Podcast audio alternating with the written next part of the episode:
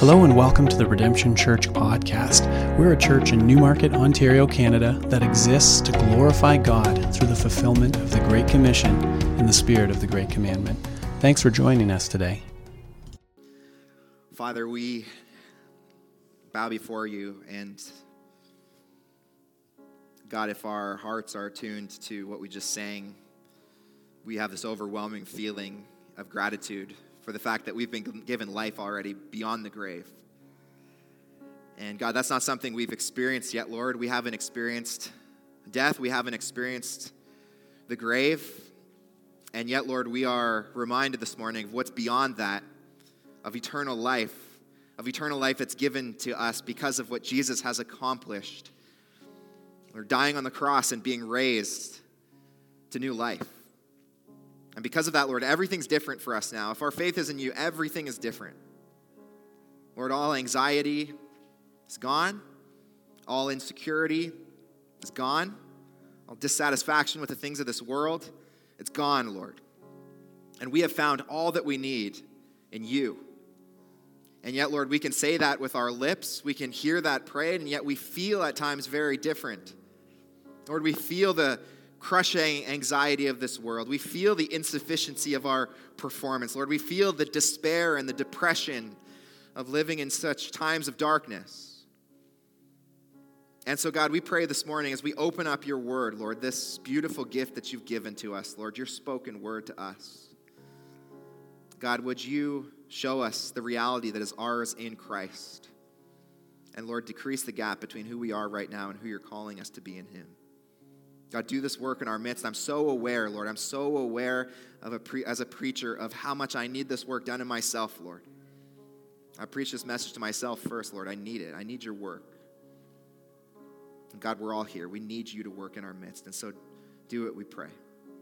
God, change us. I pray this all in the name of your Son. Amen. Amen. You can grab your seat. As you do, you can take your copy of God's Word and open it up to Philippians chapter 1. And our ushers are going to be making their way to the front of the worship center. And if you don't have a copy of God's Word, uh, you can stick your hand into the air, and they're going to make sure that they get a copy into your hands. And if you don't own a copy of God's Word, then you can keep this. This is our gift to you. We trust that as you read it, you will be blessed.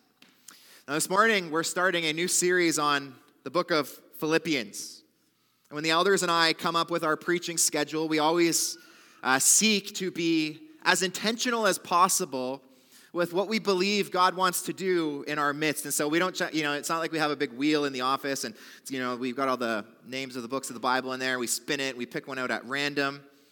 We try to be as intentional as possible. And so I want to just think with you for a moment about why we might choose the book of Philippians. And there are a multitude of reasons, but maybe just let me put a few before you.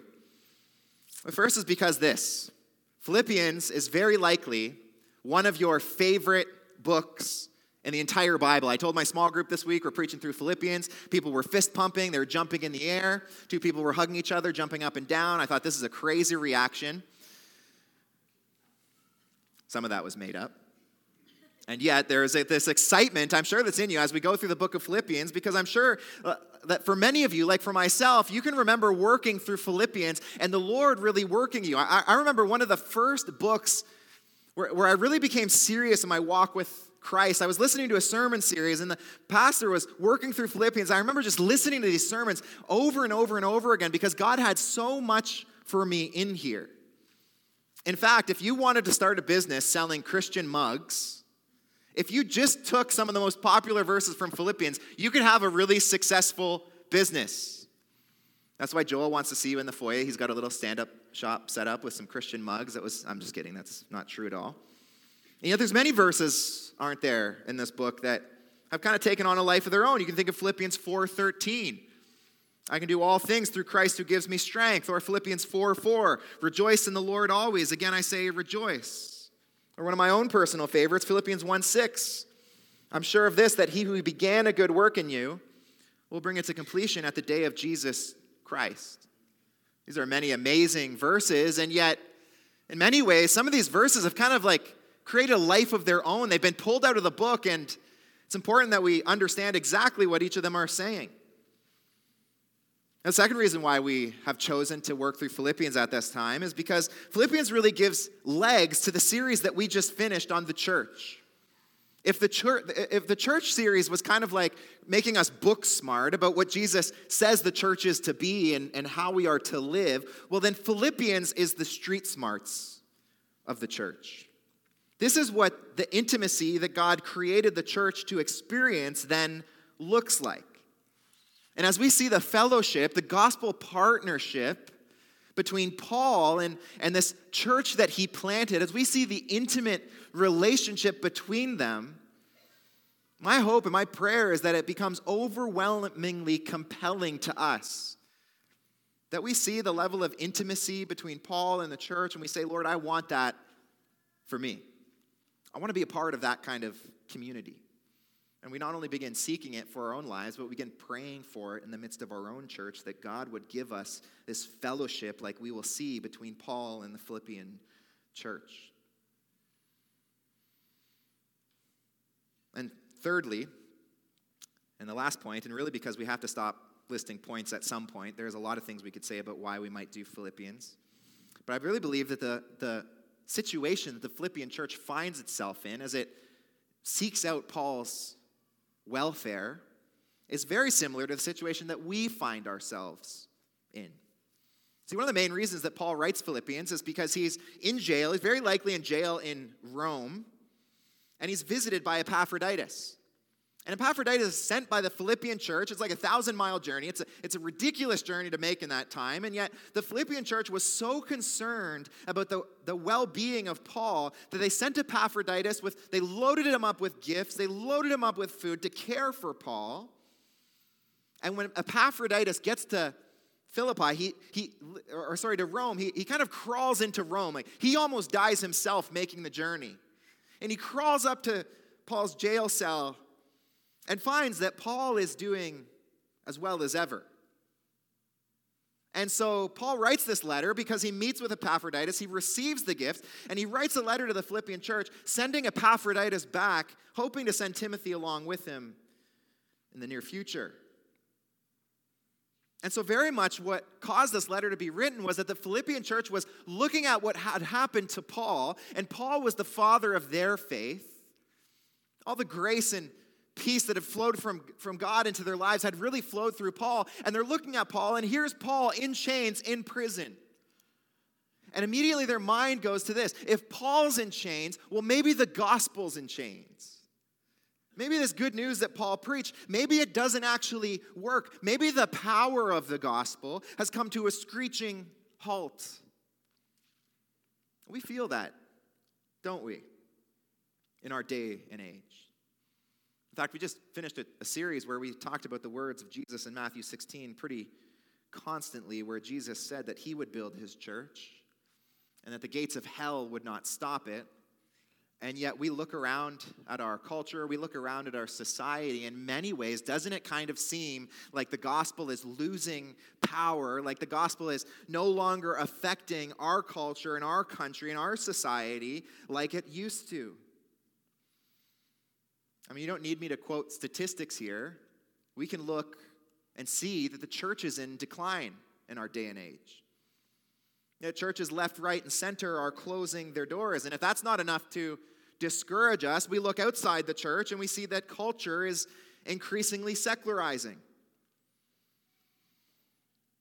See, 15, 20 years ago, I'm sure you can remember, we, we kind of looked at, at the, the world and, and we felt like we were on the outside. And we would put, you know, songs on the radio like Jesus Freak, and we'd be like, yeah, we really are freaks in this world, aren't we? That was a pop culture reference for Christians, I think that probably didn't land with some of you the way that it landed with me. That song was constantly on, feeling like I'm a freak because I'm following Jesus. And now, but, but now more than ever, in a way that you probably couldn't imagine 15 or 20 years ago, to be a Christian is really to be offensive to secular values the values of our society. We feel this tension almost daily. In fact, a few weeks ago, the, the men of our church met together to eat KFC. That was a secondary thing. We met together to talk about what it meant means to be a man in this day and age, a biblical pursue biblical manhood. And many of the questions, in fact, I think almost all of the questions, surrounded culture now. How do we carry out what the Bible's called us to be as men when culture is so far away from the biblical standard? It's increasingly difficult to send our kids to secular schools. It's increasingly difficult to keep our jobs in secular institutions. It's increasingly difficult to live among our neighbors without being labeled something like bigots or an enemy, at least, of cultural progression because of our Christian values. See, it wasn't long ago where to be a Christian, it, it was kind of like a net gain in culture. And even politicians were worried about things like building churches. And yet, here we find ourselves in this day and age where to be a Christian has profound effects, negative effects in our culture, in our society. And we, we might look at that and we might ask the same question Has the gospel lost its power? Is the gospel no longer as effective as it once was? Is the gospel in Newmarket, in Ontario, in Canada, in the world, is the gospel in chains? As we ask that question, Paul has much, much to provide for us in the way of an answer. And his answer really is this that if our life is in Christ, that if your life is rooted in Christ, then all of these external signs really mean nothing. If our life is rooted in Christ, that we, then we understand that He's the prime example of this, that it is the suffering of God's children that leads to exaltation. It is the cross before the crown.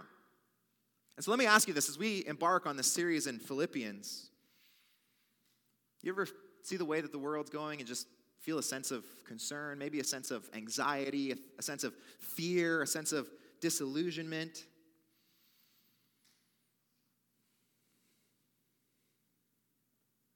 You ever wonder if the church, if the gospel is going to make it? I want you to know this morning that God knows. He knows how you feel. He knows every night that you are awake with that anxiety, with that fear, with whatever negative feeling it is that you have. He knows, He hears. And this morning, and throughout this series, He wants to guide us to the place of joy. And He wants us to know that none of these external things that are happening, if you know Christ, if your life is rooted in Christ, none of these things can rob you of that joy. There's a path that you and I can walk on this morning that is a path of joy. Now, 14 times in the book of Philippians, Paul will bring up this word, either in the noun form or the verb form, of joy. Whether it's a command to rejoice or whether it's speaking of joy, 14 times in the short book, Paul will speak of joy.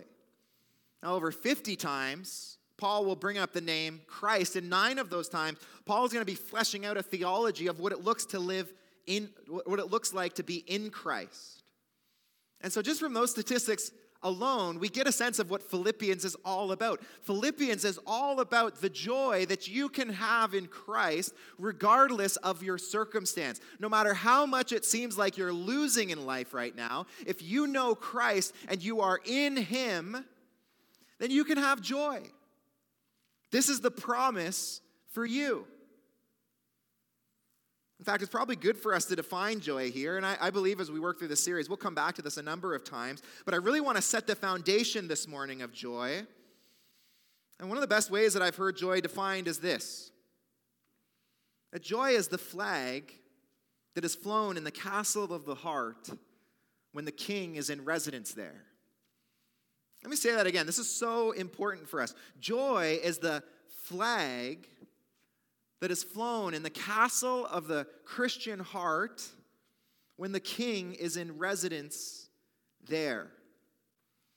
In other words, the picture that we're painting is this is that joy is something that is offered to you which, if you biblically find, we're talking theology here, if you theologically understand how to find joy in Christ, then it is a flag that flies, and nothing that happens outside the castle walls can affect that joy because the king is in the castle. Christ is seated on the throne of your heart. And this is so practical for, for so many of us because so many of us are walking through circumstances right now, and there are things happening in your life, and you're looking at these things, these circumstances, these situations, and you're saying, Oh, this, this is really robbing me of joy. If God would just change my circumstance, if He just changed my situation, if He just reversed the script here, then I'd have joy. And God wants you to understand that it's not what happens outside the castle walls that will bring you joy, it's what happens inside. That there is a position of your heart, there's a stature of your heart, that, so long as you have your heart in this position, in submission to Christ, you can have joy. In a world where there's every reason for anxiety, in a world where there's every reason for despair, in a world where there's every reason for apathy, Christ is calling us to joy. This morning, we want to set a foundation for that. And one of the ways that you know that Philippians is one of my favorite books, as you'll see up here. Oh, we, we already went to the first point, but you'll see the title slide says Philippians 1 1 to 5. And I had to make a last minute decision in between the time that these slides were made and the time that we are spending together this morning to cut this sermon in half. And so we're really talking about the foundation of joy here, and we're spending our time this morning in the first two verses of Philippians. There's so much here for us. Look what Paul says Paul and Timothy, servants of Christ Jesus to all the saints in Christ Jesus who are at Philippi, with the overseers and deacons. Grace to you and peace from God our Father and the Lord Jesus Christ. Here's what we're doing this morning. We're setting a foundation for joy for our life. How do we find joy? What's the foundation of joy? Where do we plant our feet if we want to see this indestructible joy in our life? Ultimately, the call of Philippians is to seek joy's foundation. Now, notice here that Paul begins by, as he often does, introducing himself. And yet, he doesn't only introduce himself, he's also introducing Timothy. And Paul in these verses is saying, I, am writing this to you on, with the authority of both myself and Timothy. Now, we'll see through Philippians that it's very much Paul who's writing, and he'll speak of his own personal situation in a way that Timothy would not be able to. And yet, what Paul is doing here is including Timothy corporately to say that Timothy is in agreement with all that Paul writes. Now, this is significant because the Philippian church is very familiar with Timothy. And Timothy is actually going to play a significant role in the future of the Philippian church. Later in Philippians, we're going to read Paul hopes to send Timothy to the church in order to encourage it, and so that Timothy might be encouraged himself. But Timothy is not only a significant player in the future of the church, Timothy is also a significant player in the planting of this church. In fact, I think it's good that we get a context of the Philippian church. So do, a favor, uh, do me a favor and turn over to Acts chapter 16. Acts chapter 16. I want you to see the miraculous foundation of the Philippian church as Paul planted it. Now, in Acts chapter 16, Paul is with Timothy and Silas and Luke, and he's on a second missionary journey, this journey that he is making around Asia Minor to preach the gospel and to plant churches. And in verses 6 to 10, we, really get a phenomenal picture of what's happening. Paul is, is going through Asia Minor, city to city, and the Spirit is very intimately leading him and his team of preachers so that he tries to go to some cities and the door is clearly closed to that cities, and yet other cities the door is clearly opened. And then we find in the midst of this leading that Paul has a vision. You read of it in verse 9. It's a vision of a man from Macedonia standing and urging him and saying to him, Come over to Macedonia and help us. This would be like if your neighbor you know, tomorrow morning, stood out on the front of their porch and called over to your house and said, Hey, hey, come preach the gospel to us. You'd be like, All right, I think something significant's happening here. And so Paul, in obedience, goes to Macedonia and he goes to one of the major cities of Macedonia, which is Philippi. Now, I'm sure you could imagine the anticipation of Paul and his team of preachers as they approach Philippi. God has called them here. They have called him here, asking for his help, asking him to preach the gospel. And yet, what we find is that when Paul gets to Philippi, God's work is almost completely absent So that there's not even a synagogue in Philippi. At, at, that time, according to Jewish custom, if you had more than 10 Jews in a city, you could start a synagogue. And so as Paul goes to Philippi, he always looks for the synagogue first in any city he goes to, but he can't find it. And so in verse 13, we read this of Acts chapter 16. On the Sabbath day, we went outside the gate to the riverside where we supposed there was a place of prayer. There's no synagogue, but Paul hears that there are a small group of God believers who are meeting to pray. And so Paul comes to this place and he meets there a woman named Lydia. And Lydia is from another city.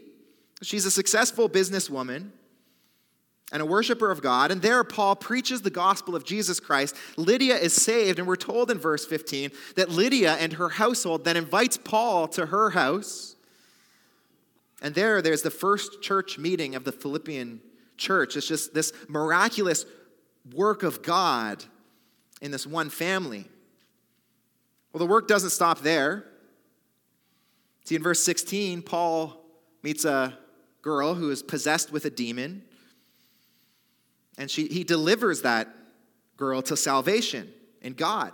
He preaches the gospel to this girl too. And this gospel, this girl is then saved. And yet, the Philippians are noticing, the city is noticing, and so they, they throw Paul and Silas in jail.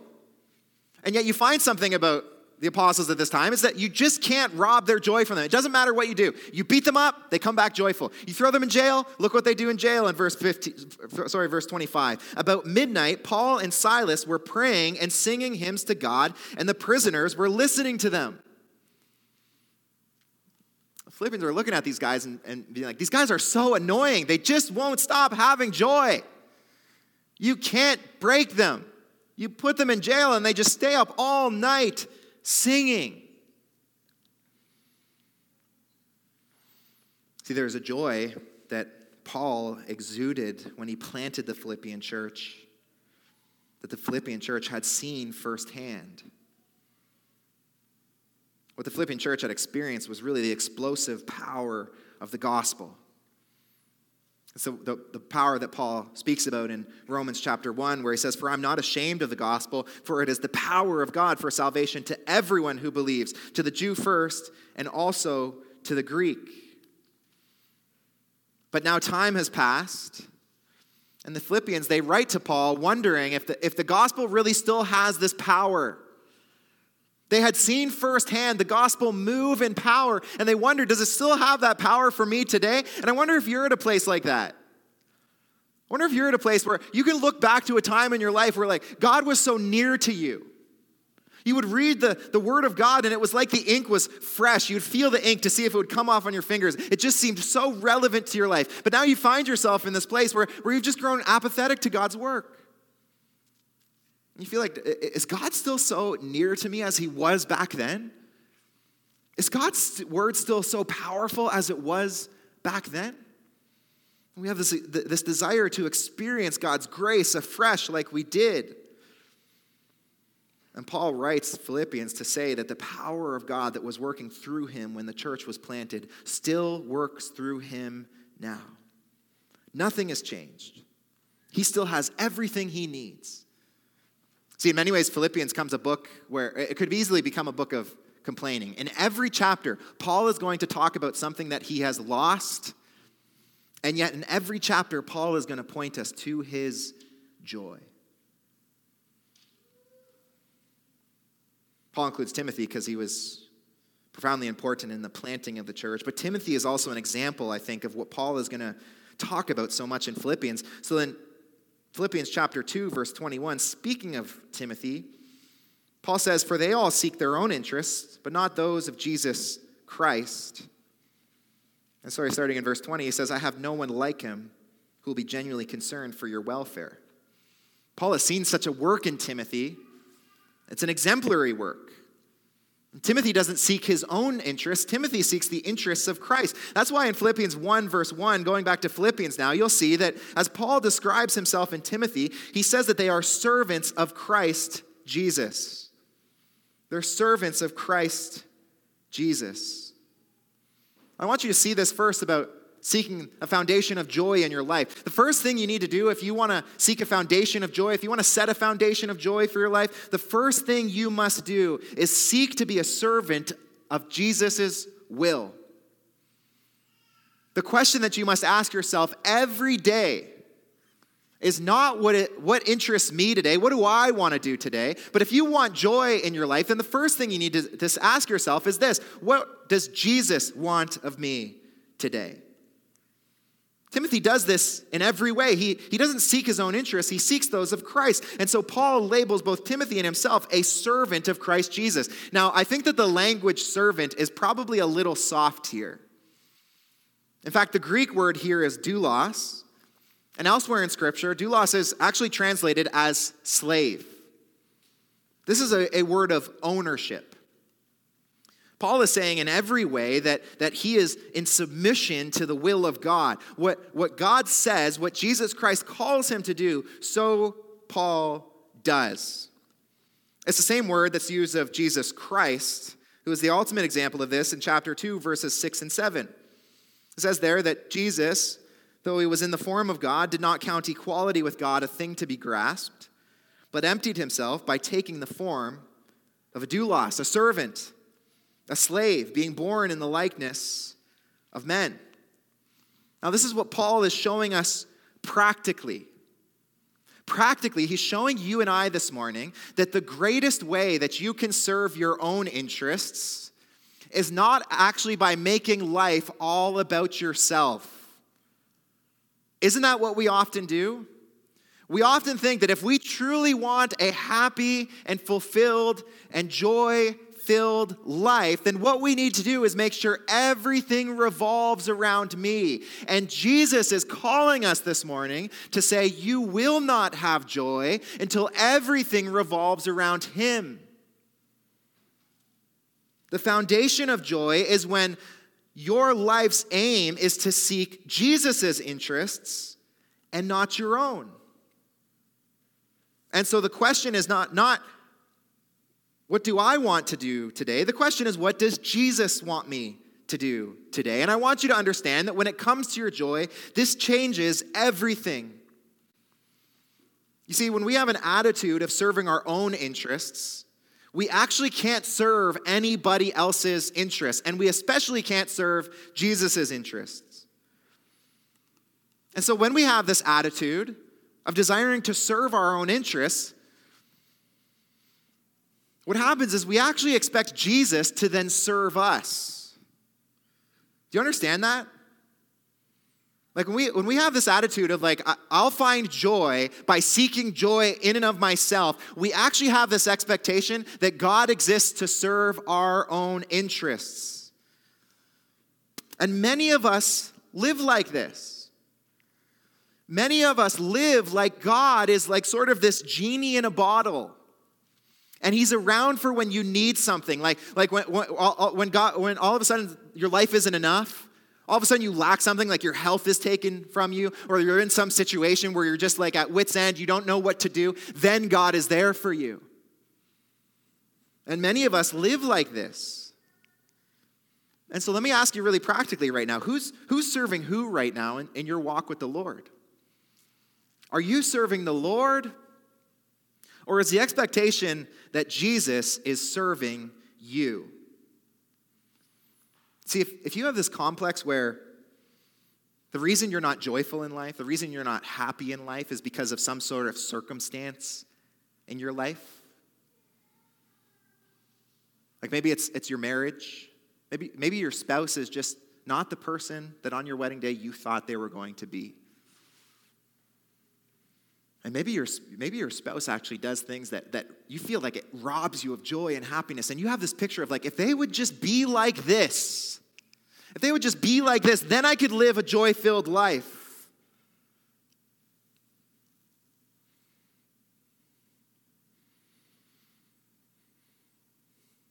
Maybe for others of us, we think the reason we lack joy right now is because we lack some material thing. Our house is too small, car is too old.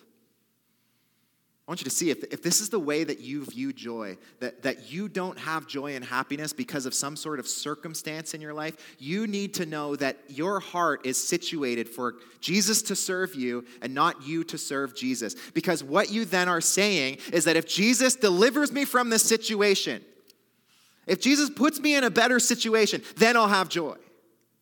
And instead, what Jesus is looking to you in the situation is, is and he's, is saying is this I've put you here so that you can serve not your own interest. This isn't about you, this is about me.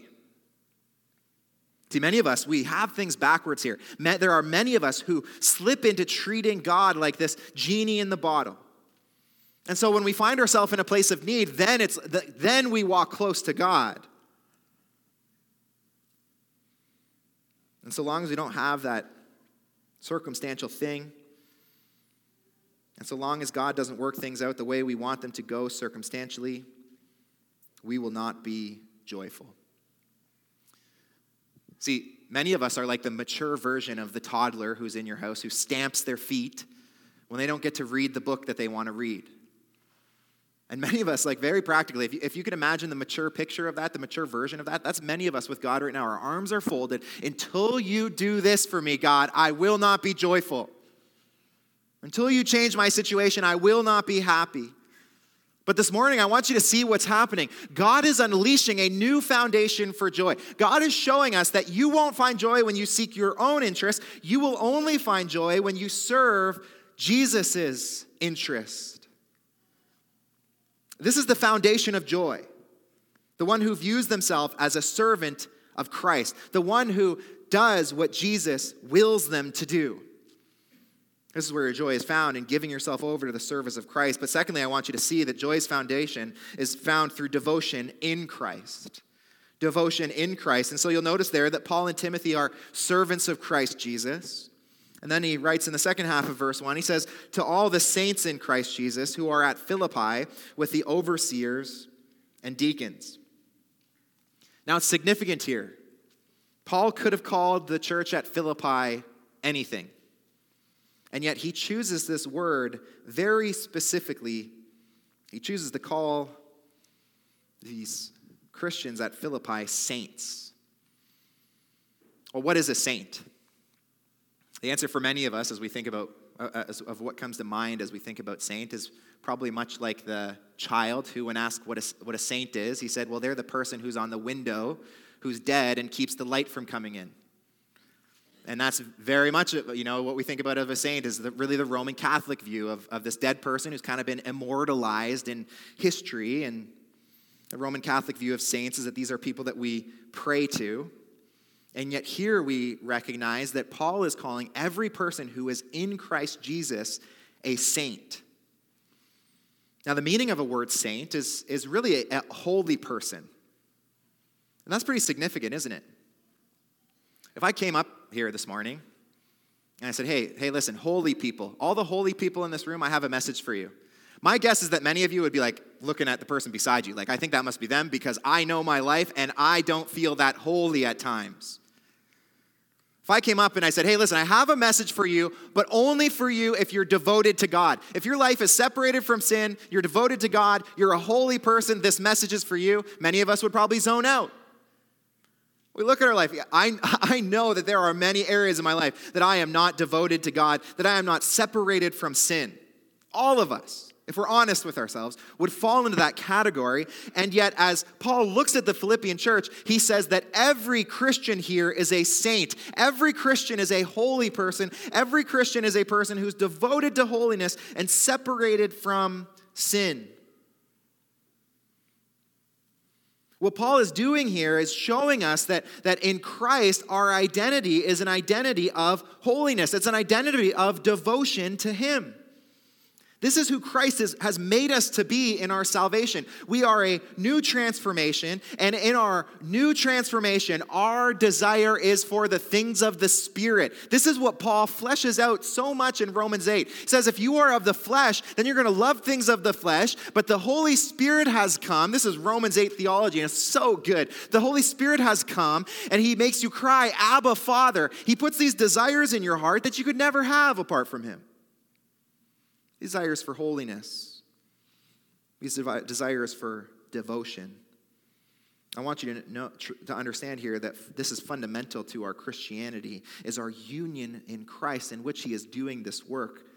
So that notice that, that Paul even talks to the elders, which the ESV is translated there as overseers, and the deacons. And he says that, that they are in a separate category, that he's writing to the saints with those people. This is for all believers. This is true of anyone who is in Christ, that their heart is then devoted to Him.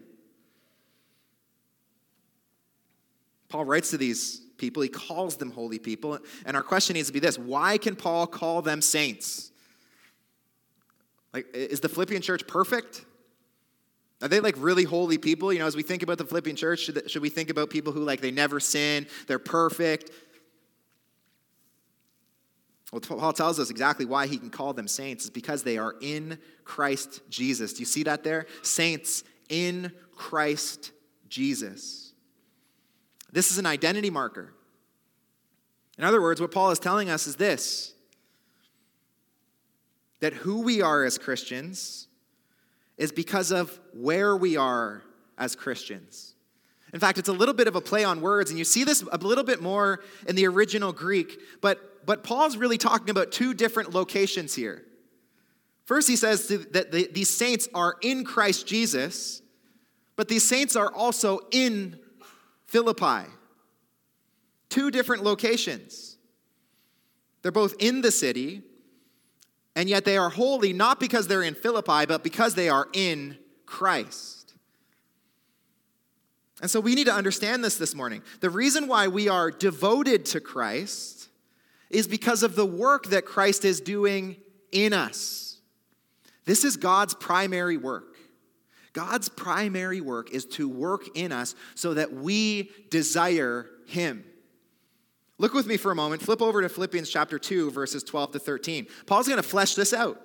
The primary work that God is doing in us is working in us so that we desire Him. Look at verse 13 of chapter 2 where Paul says, For it is God who works in you. And what is the work that God is doing in you? You see it there? Both to will and to work for his good pleasure. Listen, there are some Christians in the room right now who are always getting down on themselves. You're, you're like, you're never good enough.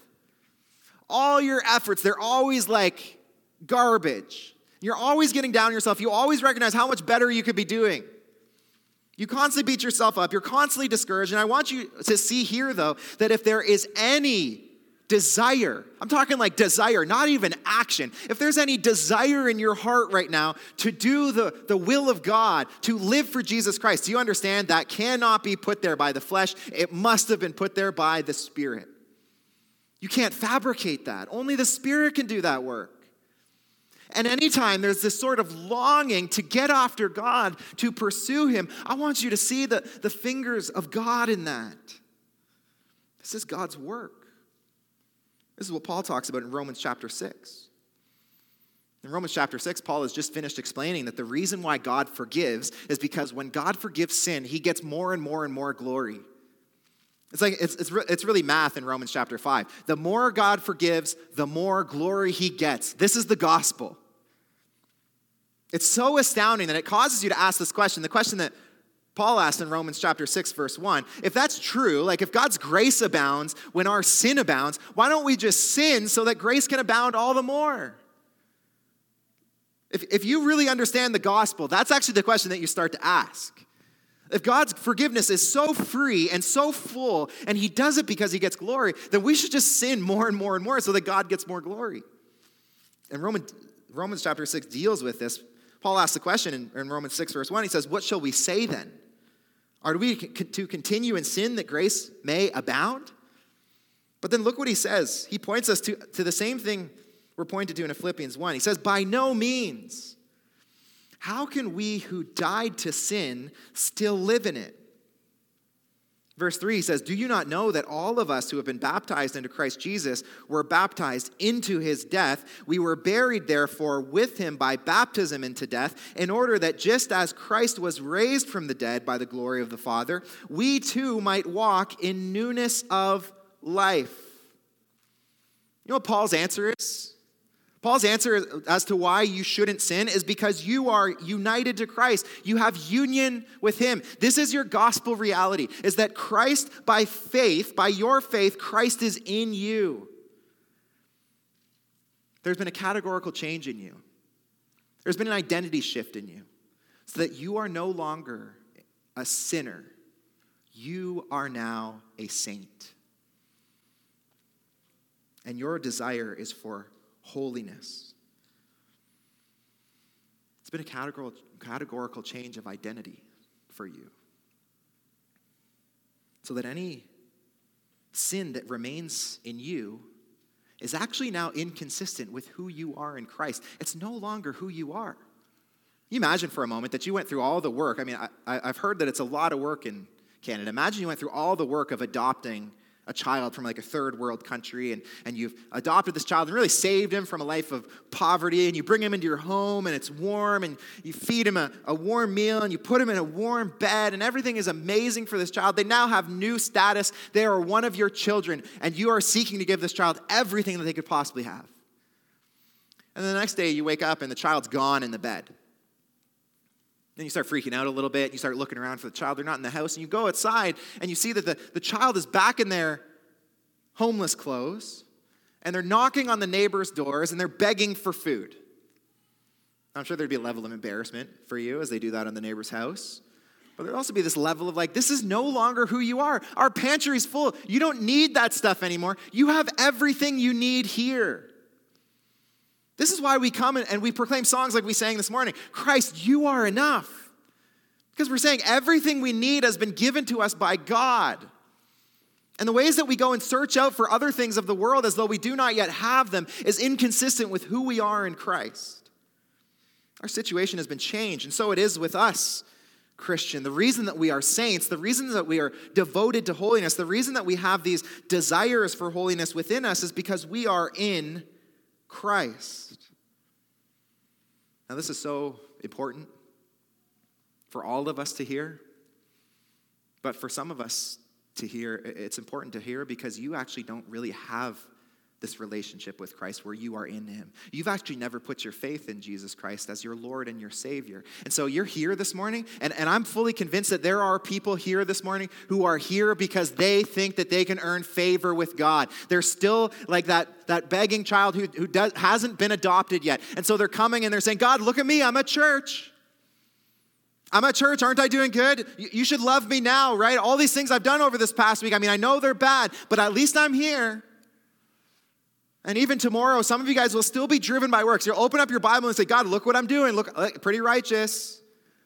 God, I shared the gospel with someone at work today. I'm doing pretty good, aren't I? And we're pursuing this holiness, we're pursuing this righteousness, but it is not of Christ, it is of our own power, it's of, of our own volition. And I want you to understand that at the final day, this will never cut it. You need something greater than this. You need to be changed from the inside. You need faith in Christ. And, and you know what happens the moment you place your faith in Jesus Christ? You are a new creation. You are given a new heart that desires good things. But the reality for many of us is that we have placed our faith in Jesus Christ and we are in Christ, but we are, and we understand how salvation needs to be all of Christ. We understand that. We understand that we can't save ourselves. But when it comes to our sanctification, when it comes to our growth, when it comes to our maturing and our pursuit of holiness, we think, well, now it's all on me. It's all on me. I, I, I better work hard to, to read the Bible. I better work hard to make sure I get to church every Sunday and to pray and to make sure that I'm thankful for the things that I should be thankful for and participating in small group. And, so, even though we understand that we're not saved by works, we certainly think that we grow by our own works.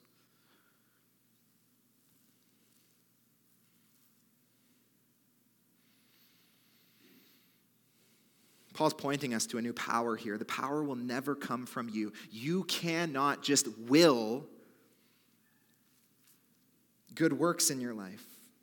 It must come from Jesus Christ being in you. Only He can accomplish the work that will lead to you desiring to follow Him.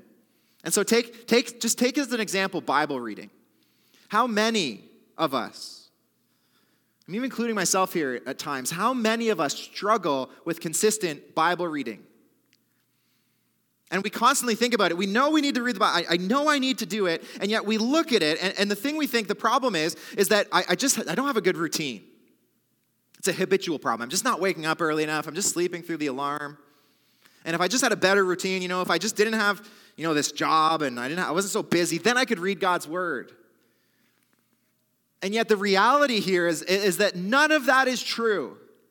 See, the problem at the end of the day has to be the heart. The problem is that we don't read God's word because in our heart we just don't desire it. Let me show you how that's true. You know how that's true? I've never met I've met a lot of Christians who have trouble reading God's word. I have never met a Christian who has trouble eating every day of the week. They always believe, all of us, right? We all believe, I got well, I got to eat. I can't survive if I don't eat. Like we have this heart level belief that if I don't eat, I am going to die.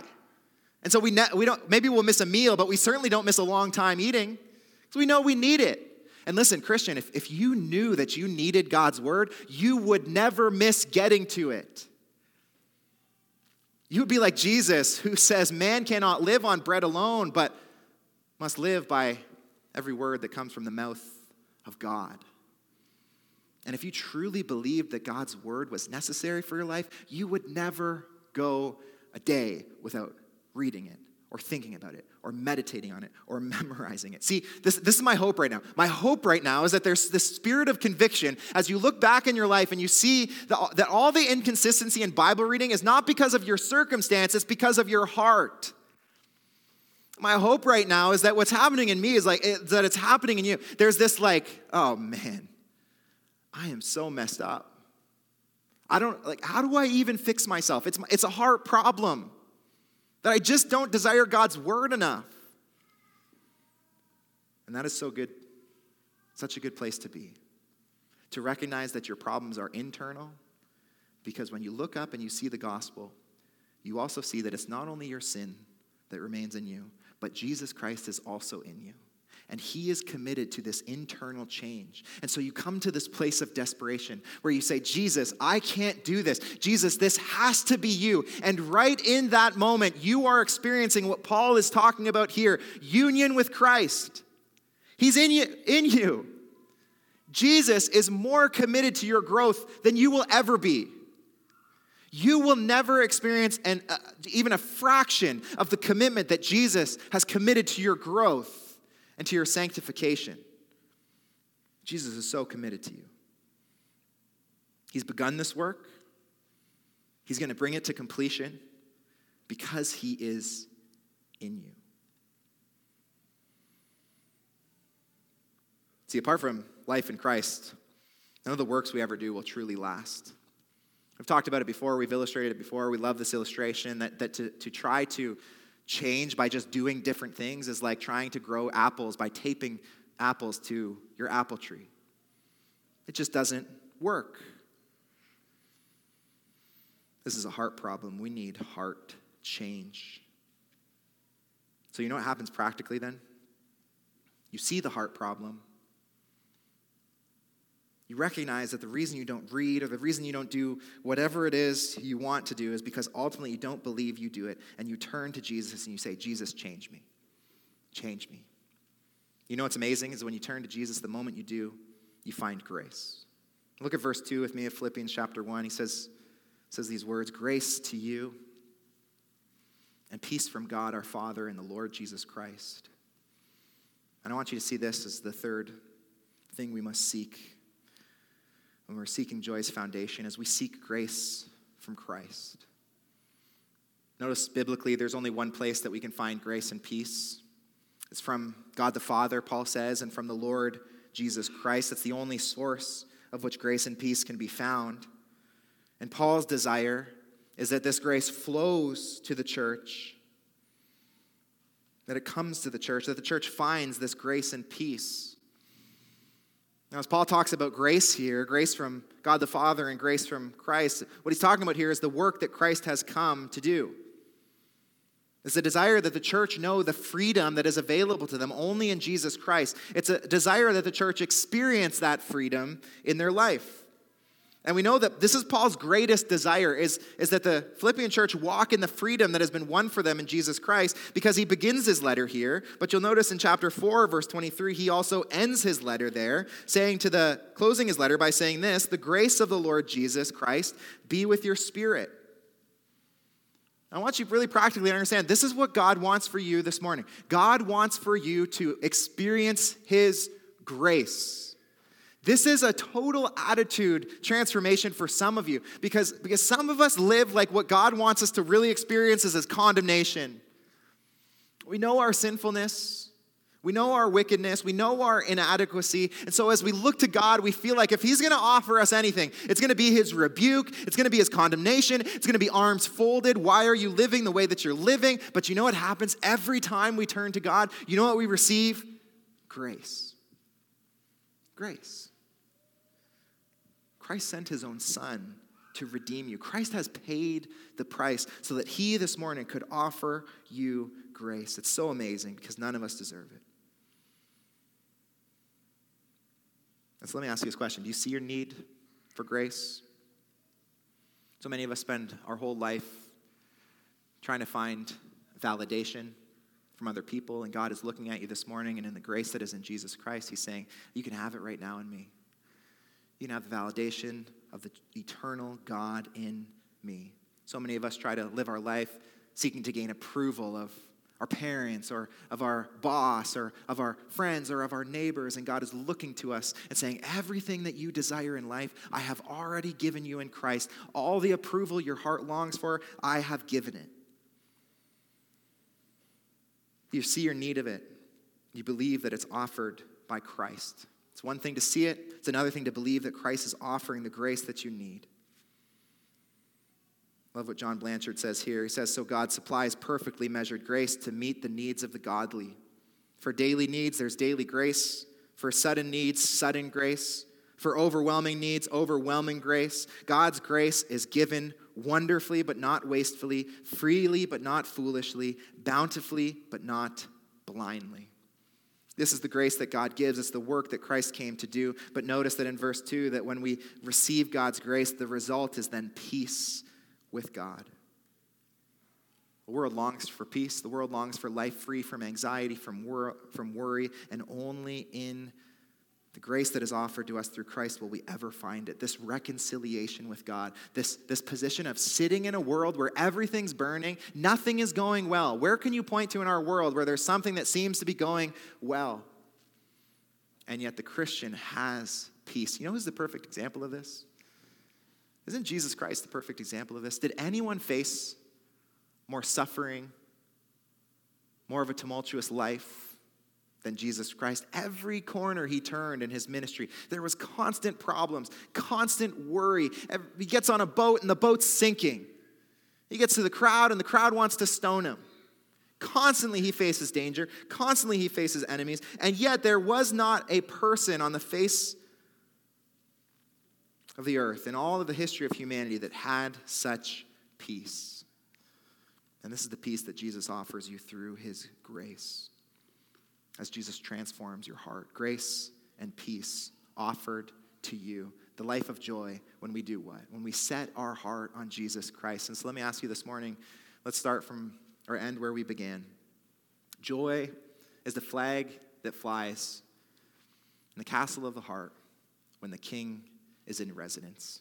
Let me ask you this who's in residence in the castle of your heart? Who's on the throne of your heart? If you make the commitment this morning, today, tomorrow, this week, for the rest of your life, you make the commitment Christ is going to be on the throne of my heart. I'm going to serve him. I'm going to be devoted to him in holiness. I'm going to seek the grace and peace that comes from him. God's promising us this, promising us this morning that when we set our heart on him, joy is the result. Let's pray. Father, we thank you that you this morning have set a foundation for us of joy. Lord, you truly long for us to experience this In the world for where in a world where there's every reason for the opposite, you long for us to experience joy. And so you are pointing us to your Son, and you are calling us to set our heart on Him. And so we respond to you now, Lord, in song to declare this, Lord, that that is our desire. Lord, that we want to see your work happening inside of us, reaching places of our heart that we can't reach our, our, ourselves, Lord, that only Jesus can change and transform, leading to a life of joy that only Jesus can bring. And so, God, accomplish this in our midst. We set our heart on Jesus Christ. We desire to live for Him, we desire to follow Him. And Lord, we proclaim this truth because that is our desire. We pray this all in the name of your Son. Amen.